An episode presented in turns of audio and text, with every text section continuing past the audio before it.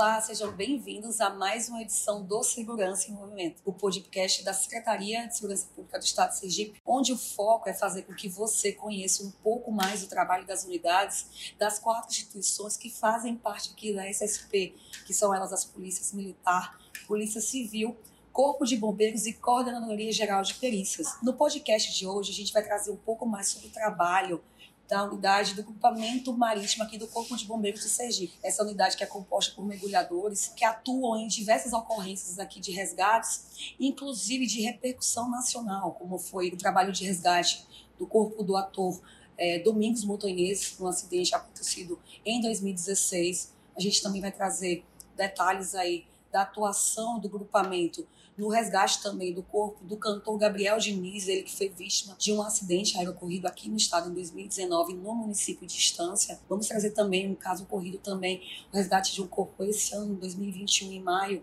de um empresário que estava pilotando um monomotor e acabou caindo assim que decolou do aeroporto de Aracaju, essa aeronave acabou caindo aqui no bairro Coroa do Meio. A equipe do GEMAR, do grupamento de marítimo, acabou atuando nessa ocorrência. Mas para falar do grupamento marítimo, a gente convidou um dos, do, dos seus integrantes, ele que é um dos mais antigos do grupamento marítimo, o primeiro tenente Sinério dos Santos, e também ele é conhecido como um dos principais nomes na área de mergulho e de salvamento no cenário nacional. Tenente Sinério, seja bem-vindo a esse podcast. A gente fica muito honrado com a sua presença aqui para contar para a gente não só aí esses casos de grande repercussão, mas que foram casos trágicos, mas também os casos que acabaram tendo seus finais felizes. Eu tenho certeza que nesse tempo que o senhor tem de corporação, o senhor também vai ter casos com finais felizes para contar aqui para esse pessoal que está acompanhando esse podcast. Mas assim, inicialmente eu queria, como a gente vai falar do Corpo de Bombeiros, eu queria primeiro entender se eu está com fardamento é, diferente, fardamento rajado. Eu conheço um pouco esse fardamento porque eu estive em Brasília pela Secretaria Nacional de Segurança Pública, pela Senasp, e eu conheço que esse fardamento aí é pertencente aos membros que fazem parte da Força Nacional de Segurança Pública. É isso mesmo? Queria que o senhor falasse um pouco aí sobre o fardamento em si. O senhor está pela Força Nacional? Bom dia a todos. É sim, eu hoje estou pela Força Nacional de Segurança Pública. A Força Nacional é um programa de cooperação federativa onde engloba todas as secretarias de segurança públicas estaduais. É composta por policiais militares, bombeiros militares, policiais civis, agentes e delegados, peritos e papiloscopistas. Hoje eu estou na cidade de Humaitá, Amazonas. Sou comandante de uma operação aqui.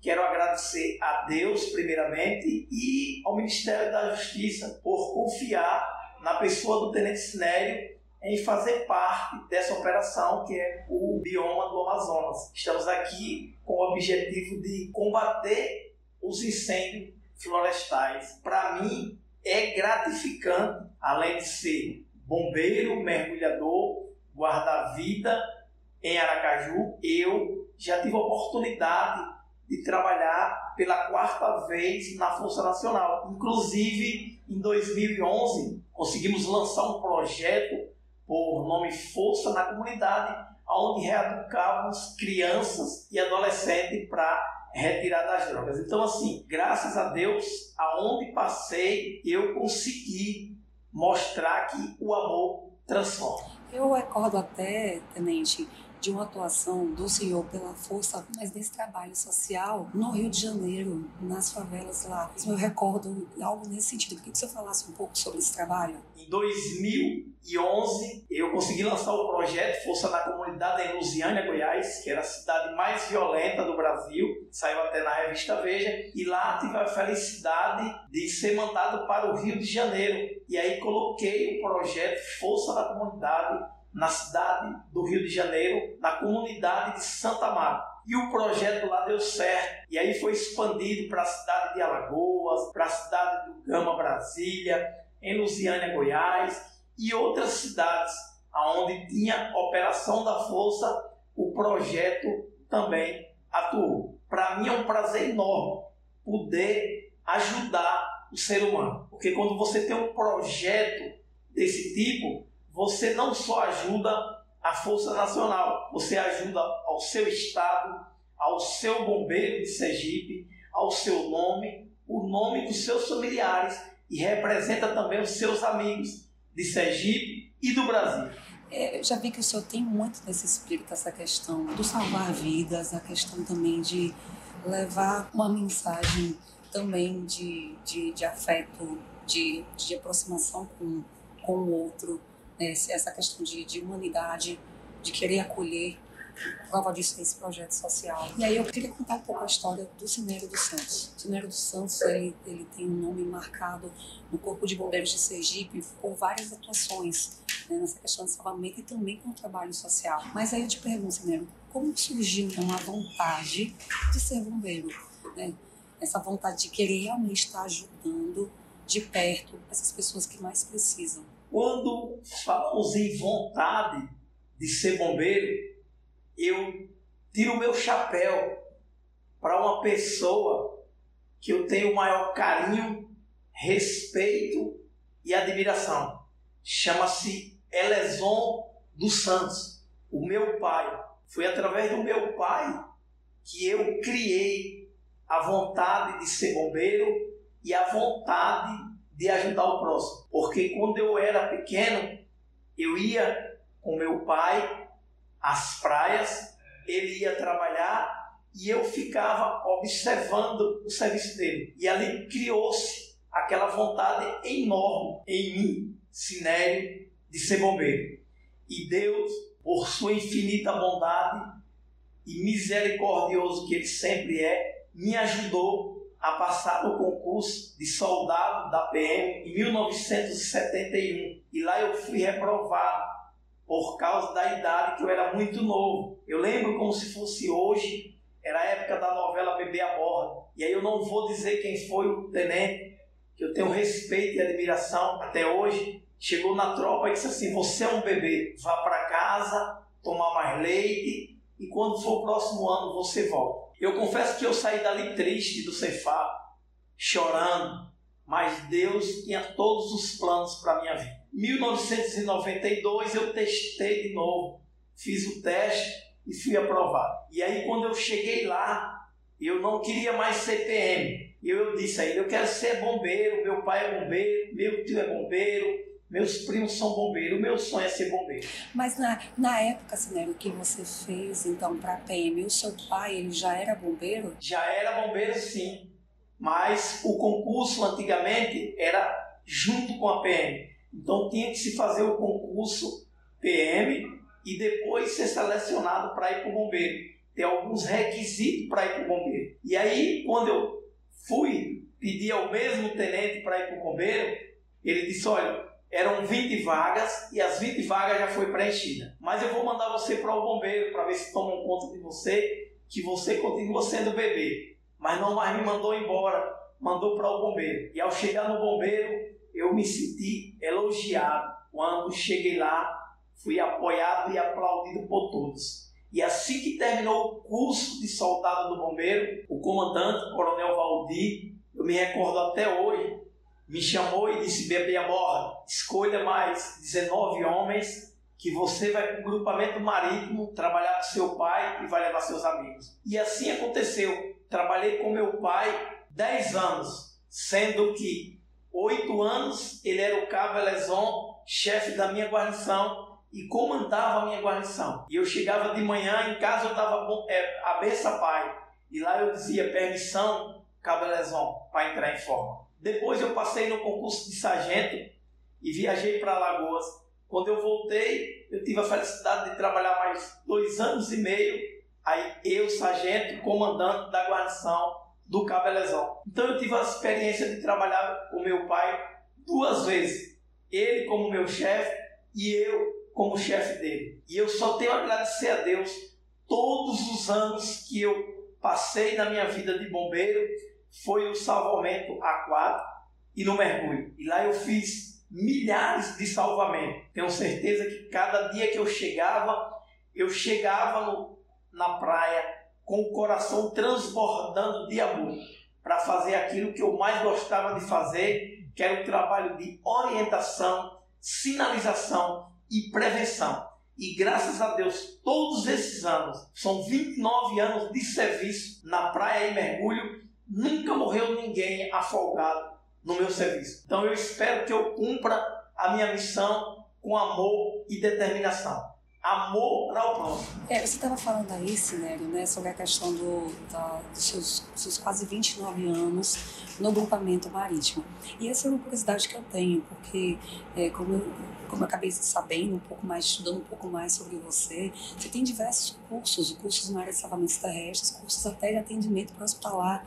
Então eu queria entender de onde surgiu essa vontade de ficar é, é praticamente quase três décadas servindo ao grupamento marítimo. O que é que fez com que você ficasse apenas nessa corporação, nessa, nesse, nesse grupamento? Como eu falei, você atuou em. Você tem diversos cursos, cursos na área de salvamentos, é, salvamentos terrestres, salvamento aquático também, cursos até na área de atendimento pré-hospitalar.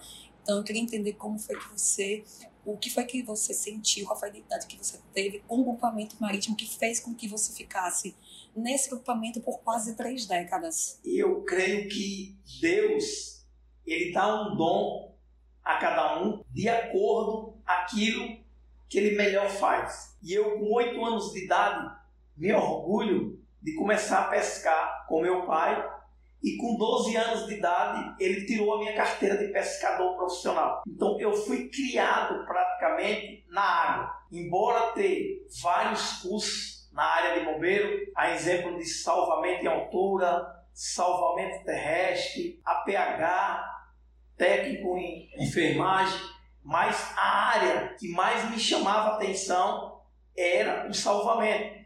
E aí no salvamento, trabalhando com o público, orientando, eu criei uma vontade de ser mergulhador. Ah, por que veio essa vontade? Essa vontade veio o seguinte: eu via amigos meus sair naquela época para fazer o um mergulho em apneia. E eu via o risco deles em ficar enganchado em alguma rede de pesca, em algum material lá embaixo, que ele pudesse não voltar mais. E ao invés dele fazer o resgate, podia ficar em óbito também. Então criou aquela vontade de ajudar mais ao próximo. E aí eu fiz o curso de mergulho. E tenho certeza que quando eu saí para fazer o curso de mergulho, eu elevei os meus pensamentos aos céus e pedi a Deus para me dar força, saúde, paciência e coragem para eu, que eu pudesse ajudar mais ainda ao próximo. E cada vez que eu fosse para um mergulho, que Deus me desse a felicidade para mim e o consolo para cada família que tinha perdido o ente querido. E que eu fosse com só propósito de mergulhar e encontrar e devolver o ente querido à família para tentar amenizar um pouco da dor e sofrimento. E deu certo. Entendeu? Então, assim, eu acho que a área que eu mais fiquei adequado no bombeiro foi na água. Então, hoje eu agradeço a Deus de ter vários cursos na especialidade de água. Entendeu? Então, é uma área que eu cada vez me aperfeiçoei mais e é uma área que eu faço com amor. E o meu maior objetivo é ensinar esses novos soldados que o amor transforma e que eles têm que trabalhar no bombeiro cada dia com amor. Esquecer todos os problemas de casa, deixar em casa e ir para lá com um só objetivo: ajudar o próximo e fazer o seu melhor. Eu estou aqui pensando, é, que você. Eu lembrei de um ditado popular, na verdade, né? Que é bem aquilo: filho de peixe, peixinho é. Você estava contando a sua história, você contou que seu pai era pescador, você acabou também atuando como pescador, você acabou, seu pai acabou entrando na corporação Corpo de Bombeiros, você acabou também ingressando na corporação. Você tem uma imagem muito assim, você, pelo que eu consigo compreender, é que você tem uma, uma imagem muito bonita, uma relação muito bonita com o seu pai. É como se você tratasse ele como um herói. Você seguia os passos do seu pai, como se ele fosse o seu herói. É mais ou menos isso mesmo que eu consegui entender? Sim, eu tenho meu pai como um herói. E eu não tenho vergonha de dizer aqui que o meu pai, ele não é alfabetizado. Ele pode não ter faculdades, mas ele tem a maior faculdade do mundo, que é a faculdade da vida. E sabe por que é que eu tenho respeito a ele? Porque ele toda a vida soube criar e educar os seus filhos, mesmo não, não tendo tempo de ir à escola, porque naquela época toda a vida nasceu se criou numa colônia de pescadores, o povoado mosqueiro, a situação era muito difícil. Mas meu pai educou todos os seus filhos e hoje ele tem o prazer de dizer assim: estão todos formados e todos trabalhando. Então, ele provou para mim, para Sergipe, para o Brasil e para o mundo que a educação vem de casa e o respeito se começa em casa. E ele sempre dizia: o bom filho, ele é um bom amigo, um bom pai, um bom marido, um bom profissional e um bom tudo. E aquilo eu vou levar para sempre comigo. Meu herói é meu pai. Que bom quando a gente tem essa imagem, né? É... Essa imagem que foi construída, com certeza que tudo isso foi a base familiar que foi muito bem construída, né? Dentro da sua família. Então, que bom que você tem esse reflexo é, positivo do seu pai que isso, e que você levou isso para a sua vida. Né? Isso fica a gente já muito feliz e acaba sendo é, um, um, espelho que a gente que, que, a gente queria também que acontecesse com outras famílias. Mas eu vou entrar um pouco agora no aspecto mesmo institucional, né? Eu queria que você falasse um pouco do grupamento marítimo. Pelo que você está me explicando aqui um pouco, ele não se limita apenas à atuação dos mergulhadores. A gente tem também o efetivo que trabalha nas praias, né, atuando na questão da prevenção, ou então quando ocorrem os tipos de, de afogamento. Eu queria que você falasse um pouco mais sobre o GEMAR em si, quais são as atribuições, como é, como, como é o trabalho, quais são as missões que normalmente o GEMAR atua. Hoje, o grupamento marítimo atua em salvamento e busca. Primeiro, salvamento. Quando falamos em salvamento, a pessoa acha que você só salva alguém quando entra na água, mas não. O salvamento ele engloba um processo milindroso. Todo serviço de guarda-vida ele tem que ter cautela, ele tem que ter carinho. Por quê? Porque todos os guarda-vidas eles chegam lá pela manhã, eles recebem orientação para trabalhar com o público. Como tenente, como é que ele vai trabalhar com o público? Primeiro ele vai até as praias, da Coroa do Meio até a Praia do Mosqueiro, fazer um trabalho de visualização. E aí ele visualiza várias coisas. Primeiro, Coroa do Meio, que é uma praia muito perigosa, já foi até a quarta praia mais perigosa do Brasil. Então, a Coroa do Meio ela tem placas de sinalizações fixas, porque o período lá é constante, é 24 horas. Depois da Coroa do Meio, ele tem as outras praias: Havaizinho, Gildão, Atalaia Velha, Cinelândia, Aruana, Mosqueiro e Viral. Então ele vai olhar onde tem valas e valões e colocar as placas de sinalizações de perigo para orientar o banhista que chega às nossas praias. Lá vai estar uma placa vermelha indicando que aquela área é perigosa. Então, o ideal é que o banhista chegue e já veja a sinalização e afaste. Além do trabalho de sinalização, ele tem um trabalho de orientação, orientar ao público ali que estão nas praias sobre os riscos e os cuidados com o. Além desse trabalho, nós temos uma outra preocupação: orientar os pais, aos tios que cuidem das crianças pois crianças seguem a gente. Então tem todo o trabalho quando se perde, tem que fazer a localização, tem que ver onde é que está para devolver também ao familiar. Então é um trabalho preventivo. Inclusive eu tenho uma filha de 17 anos, mas quando eu levava ela na praia, era com pulseirinha, porque a gente sabe que filho cega, né? No momento a gente pensa que está ali do nosso lado, daqui a pouco some. E eu tinha essa preocupação, eu sempre colocava o nome, é, o meu telefone de contato, o nome dela e o meu nome.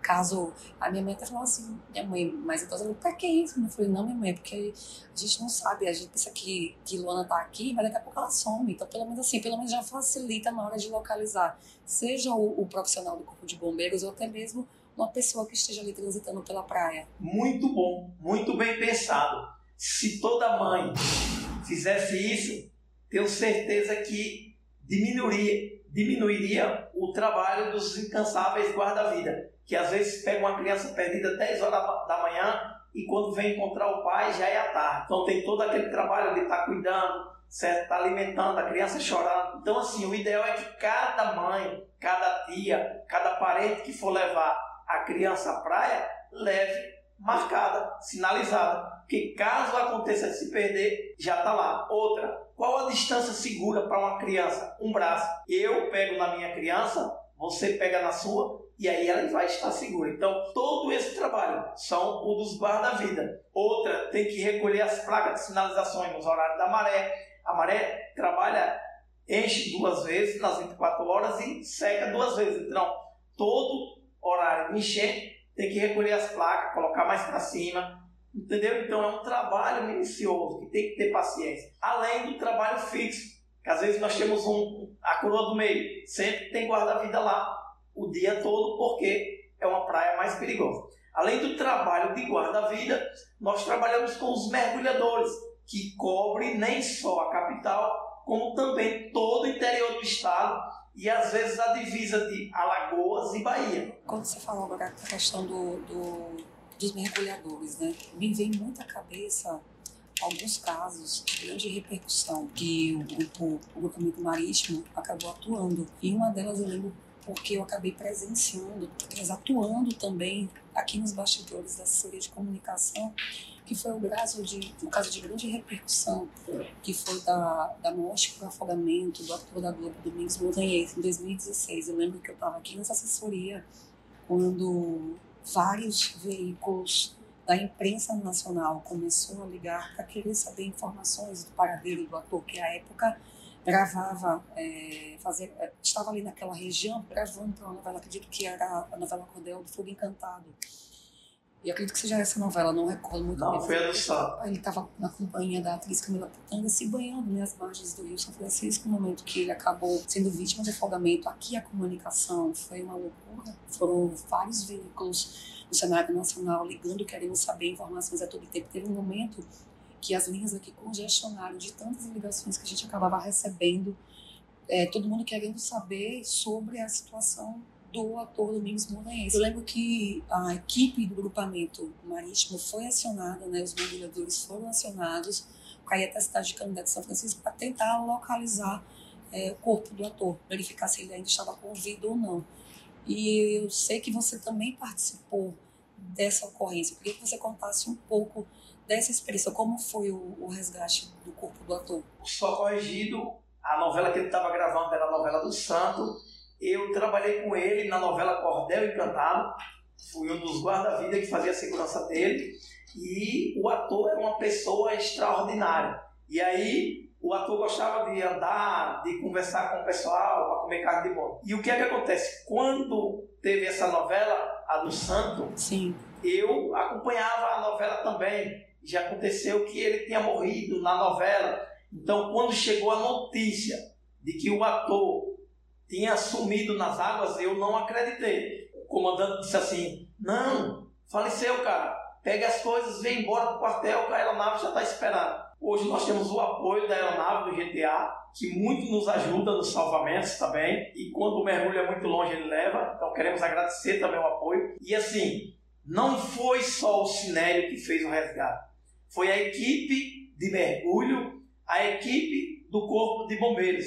Eu só tive a, o prazer e a felicidade que Deus me ajudou de ter encontrado mesmo à noite. É como eu disse, às vezes Deus dá o dom a quem Ele quer dar e eu só tenho que agradecer. Então, mergulhei a uma profundidade de até 20 metros, tive a felicidade de encontrar o corpo, como eu falei, devolver aos entes queridos. Mas foi uma fatalidade. Eu creio que ele entrou no lugar errado e na hora errada. Ele não conhecia o local. E o local que ele foi se banhar era um local de grande risco, alto risco. Então, assim, e, e, lá não tinha nenhuma sinalização também indicando que era uma área arriscada? Não, não tinha não placa tinha, de sinalizações lá nas pedras, não. Porque se tivesse placas de sinalizações indicando que ali era uma área de grande risco, eu tenho certeza que ele não tinha ido tomar banho ali. Mas o que foi que aconteceu ali? Dois fatores, dois tipos de corrente na mesma pedra. Um lado, a corrente fazia remanso e trazia de volta. Foi o que aconteceu com a atriz Camila Pitanga. Do outro lado, a corrente em panelaço. Foi o que pegou o ator e levou ao desespero. Então, assim, foi uma fatalidade em Sergipe, foi uma fatalidade para o Brasil e foi uma fatalidade para o mundo. E eu garanti a mim mesmo: se eu encontrar o corpo dele, eu vou envelopar e ninguém vai ver a imagem dele morto. Porque eu queria que Sergipe e o mundo guardassem a imagem dele sorrindo. Porque ele tinha conversado comigo uma certa vez que fazia papel de palhaço também, quando era mais novo. E eu faço um papel de palhaço, palhaço foguinho, inclusive, na Força Nacional, você lembra? Então eu queria guardar a imagem dele sorrindo. E foi o que aconteceu. Eu prometi a Deus e cumpri. Depois que encontrei o corpo, eu envelopei e devolvi para a família lacrar. Então, nesse momento, eu tenho que agradecer a toda a equipe do Corpo de Bombeiros que estava lá comigo, a todos os mergulhadores, que eu também não mergulhei sozinho. Na equipe de mergulho, lá na hora, tinha o capitão Remilton, que estava fazendo a segurança em cima, o tenente Sinério que vos fala, e o cabo Libério na época. O mergulho é muito arriscado, hoje nós temos bem poucos mergulhadores aí. Inclusive, Tenente, eu queria entender justamente essa questão do mergulho, quais são os riscos? É, questões ligadas à visibilidade, se vocês têm uma completa visibilidade, gera um período já de, de entardecer, se é também a questão por conta das correntezas que tem ali é, no Rio. Queria entender um pouco mais é, esses perigos dessa questão do mergulhamento, nesse caso específico do Domingo Montanhense. Existem vários fatores. Um dos fatores chama-se aspectos físicos e geológicos. São fenômenos da natureza. A natureza você prevê, mas não é uma coisa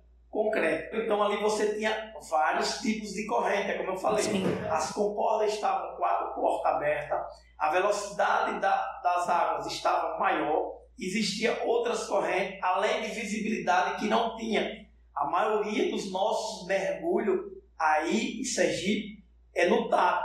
Você desce e não vê nada.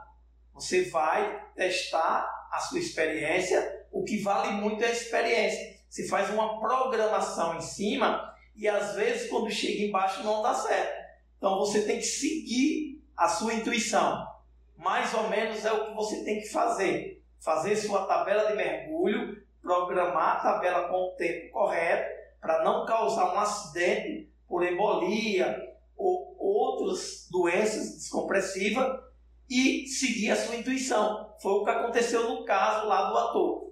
Eu disse aos mergulhadores, me lembro como se fosse hoje, capitão, eu vou seguir a minha intuição.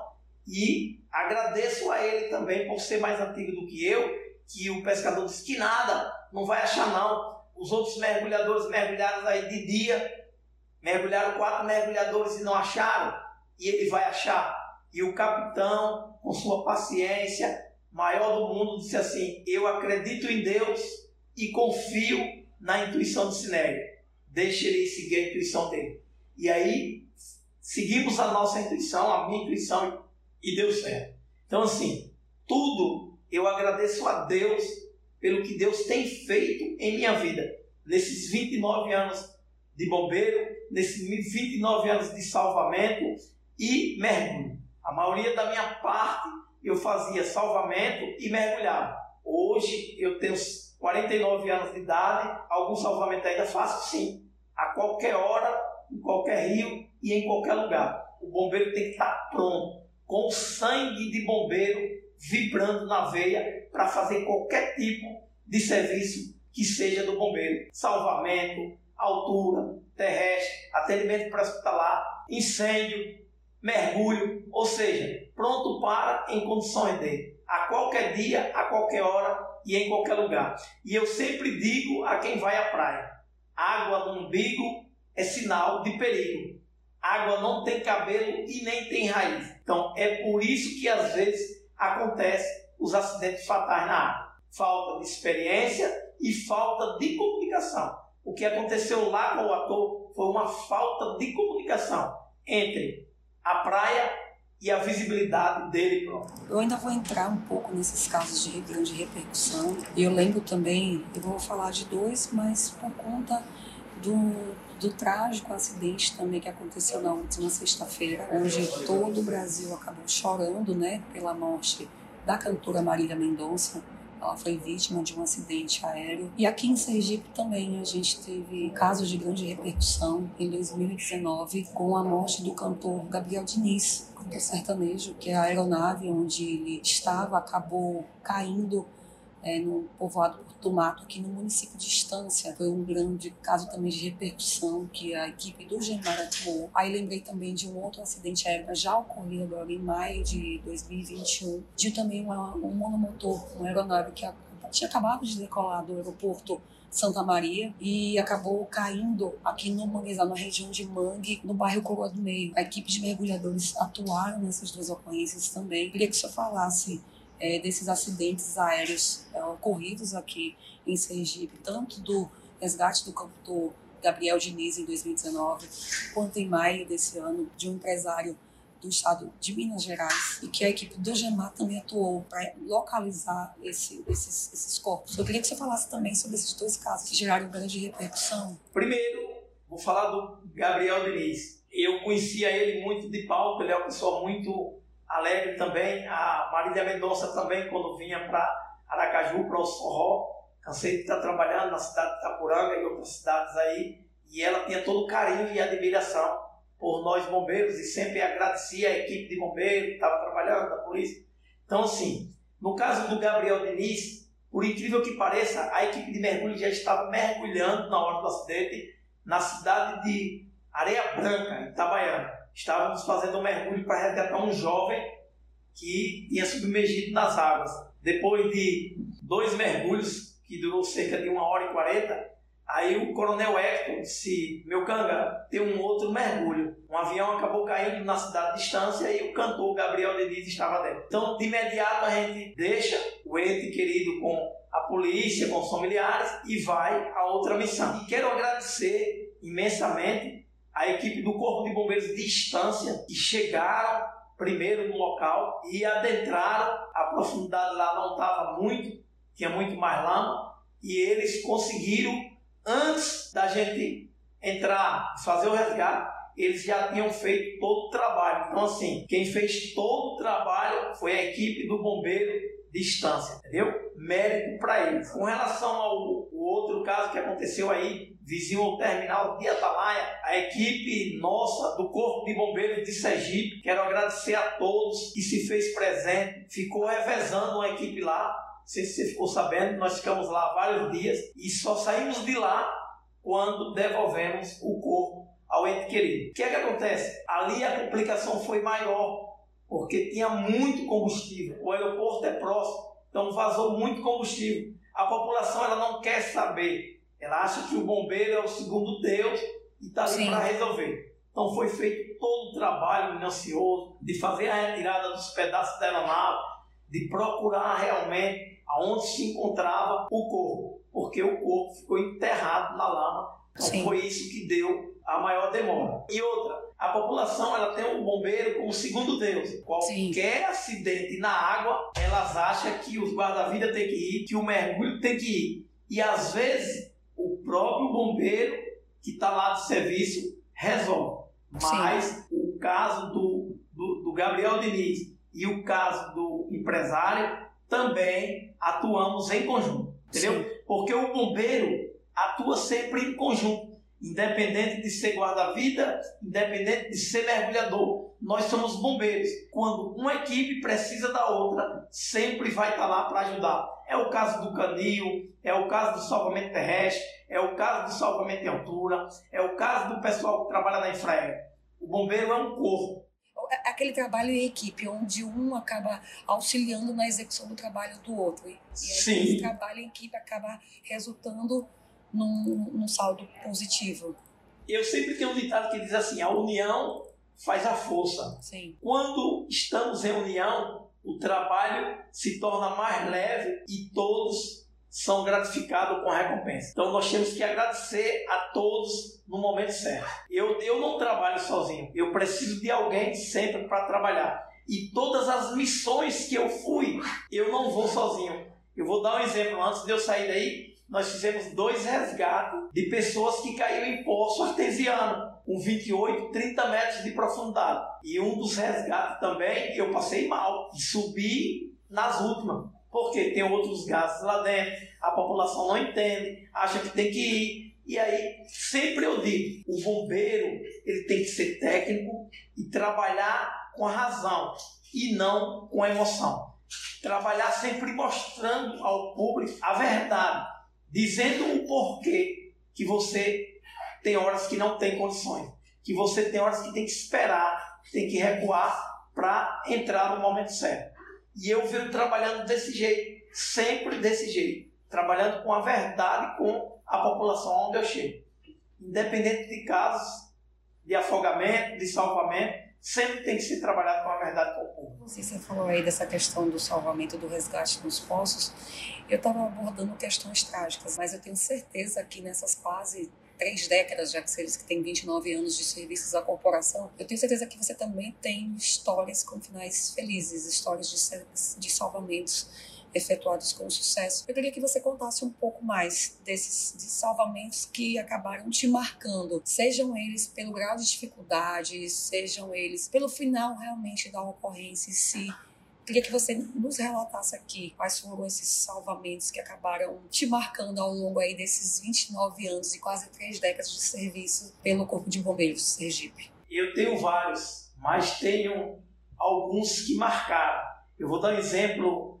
Eu fui para um salvamento na praia da Coroa do Meio com o sargento Remildo, na época era sargento, hoje é capitão. Ficamos numa situação que achamos que nós não tínhamos condições de resolver. Eram cinco crianças que se afogaram e aí adentramos o mar, eu e ele, sem boia, sem colete, sem nada, com a força de vontade e a coragem divina. E passamos uma hora e mais de 30 minutos com essas crianças.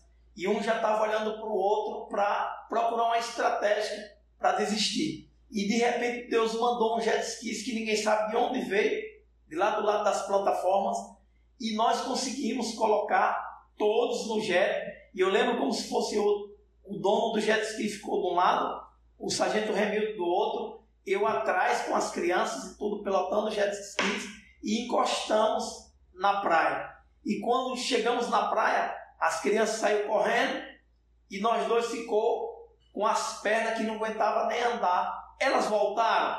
Não, mas tenho certeza que foram para casa salva e nós ficamos com o dever cumprido. Ah, teve algum que marcou? Teve que umas garotas de Salvador, eu passei com a dupla e elas ficaram brincando, dizendo que ia se afogar para o guarda-vida salvar. Dirigi até elas e disse: olha, tem que ter cuidado, não pode ser assim, porque se vocês brincarem, uma hora vocês podem precisar realmente do salvamento e a gente achar que é brincadeira. E aí saiu eu e o outro colega para orientar um outro grupo de pessoas que estavam 200 metros. E ao olhar para trás, quatro minutos ou cinco depois, as crianças que estavam brincando estavam se afogando. Três delas. E tivemos a felicidade de fazer o salvamento e elas pegaram as coisas e foram embora. E aí, dez anos depois, eu encontrei alguém que deixou uma mensagem que queria falar comigo naquele tal dia. E aí começamos a conversar. E por incrível que pareça, eu vou saindo do quartel do bombeiro, tem dois anos, e ela estava estudando na escola Santa Bárbara e encontrou comigo. E era uma moça de Salvador que eu fiz o salvamento. E aí, a partir desse momento, ela começou a mandar mensagens em redes sociais agradecendo. Tem vários salvamentos. Eu fiz salvamento de um, vizinho meu da Coroa do Meio, na praia de Pirambu, em Carnaval, aonde quase eu não consigo. Eu tive que fazer um mergulho rápido e pegar ele. E quando eu segurei que olho, era um vizinho. E ele ficou muito gratificante, ia lá em casa e sempre agradecia. Então, assim, tem várias histórias. Eu fiz um salvamento de folga também na Praia da Cor do Meio, estava jogando bola com os meus filhos e outros colegas, e alguém chegou. Chega, chega, guarda-vida, tem alguém morrendo afogado ali nas pedras. E era um casal que estava se afogando. De imediato eu só pedi assim: ó, alguém avisa o bombeiro, alguém avise que eu vou entrar na água. E entrei na água, e graças a Deus, Deus me deu a felicidade de tirar os dois da água vivo. E aí depois o socorro demorou e um deles veio a falecer. Só que eu ainda consegui fazer o salvamento da água dos dois, entendeu? Então tem histórias que marcam. E eu tenho certeza que quando alguém vê por aí meu rosto, alguma entrevista minha em rede de televisão, também reconhece. Isso é que é gratificante. Queria até que o senhor falasse justamente sobre a questão do grupamento marítimo. Como o senhor vê a importância do trabalho que o grupamento faz em benefício da sociedade? Hoje, eu gostaria de iniciar fazendo um apelo à sociedade, um apelo aos banhistas, um apelo aos turistas, que quando chegarem nas praias, nos rios, nas lagoas, nos açudes, procurem o guarda-vida para saberem e serem orientados aonde é o melhor local que você pode tomar banho. Porque eu tenho certeza que se você procurar o guarda-vida ou procurar a pessoa certa, você não vai tomar banho no lugar errado. Então, assim, se você chegar num rio e não tiver guarda-vida, tem pescadores. Procure os pescadores. Se você não chegar numa, na praia de Atalaia, chegar na praia do Abaís, na praia do Saco, e não encontrar guarda-vida, procure os surfistas, porque eles também vão orientar vocês aonde vão tomar um banho tranquilo e seguro. E não tenha os guarda-vida como uma pessoa qualquer, não. Tenha os guarda-vida como uma pessoa que está ali ganhando dinheiro do Estado para orientar e fazer o trabalho que vocês têm que ter consciência que as praias são perigosas. Então, a melhor maneira de você tomar um banho tranquilo e seguro é você procurar as orientações adequadas. E lembrar sempre desse ditado: se não sabe nadar, não entre na água. Sim. E se tiver de entrar, lave os pés, pegue o um canecozinho e banhe a cabeça com o caneco, porque assim você vai estar tranquilo e seguro. Não, eu até lembro um caso recente que aconteceu comigo, assim, né? Tem mais ou menos umas duas semanas. Eu posso dizer que eu sei nadar, sei, mas não sou um profissional, não sou um atleta. Consigo boiar, consigo.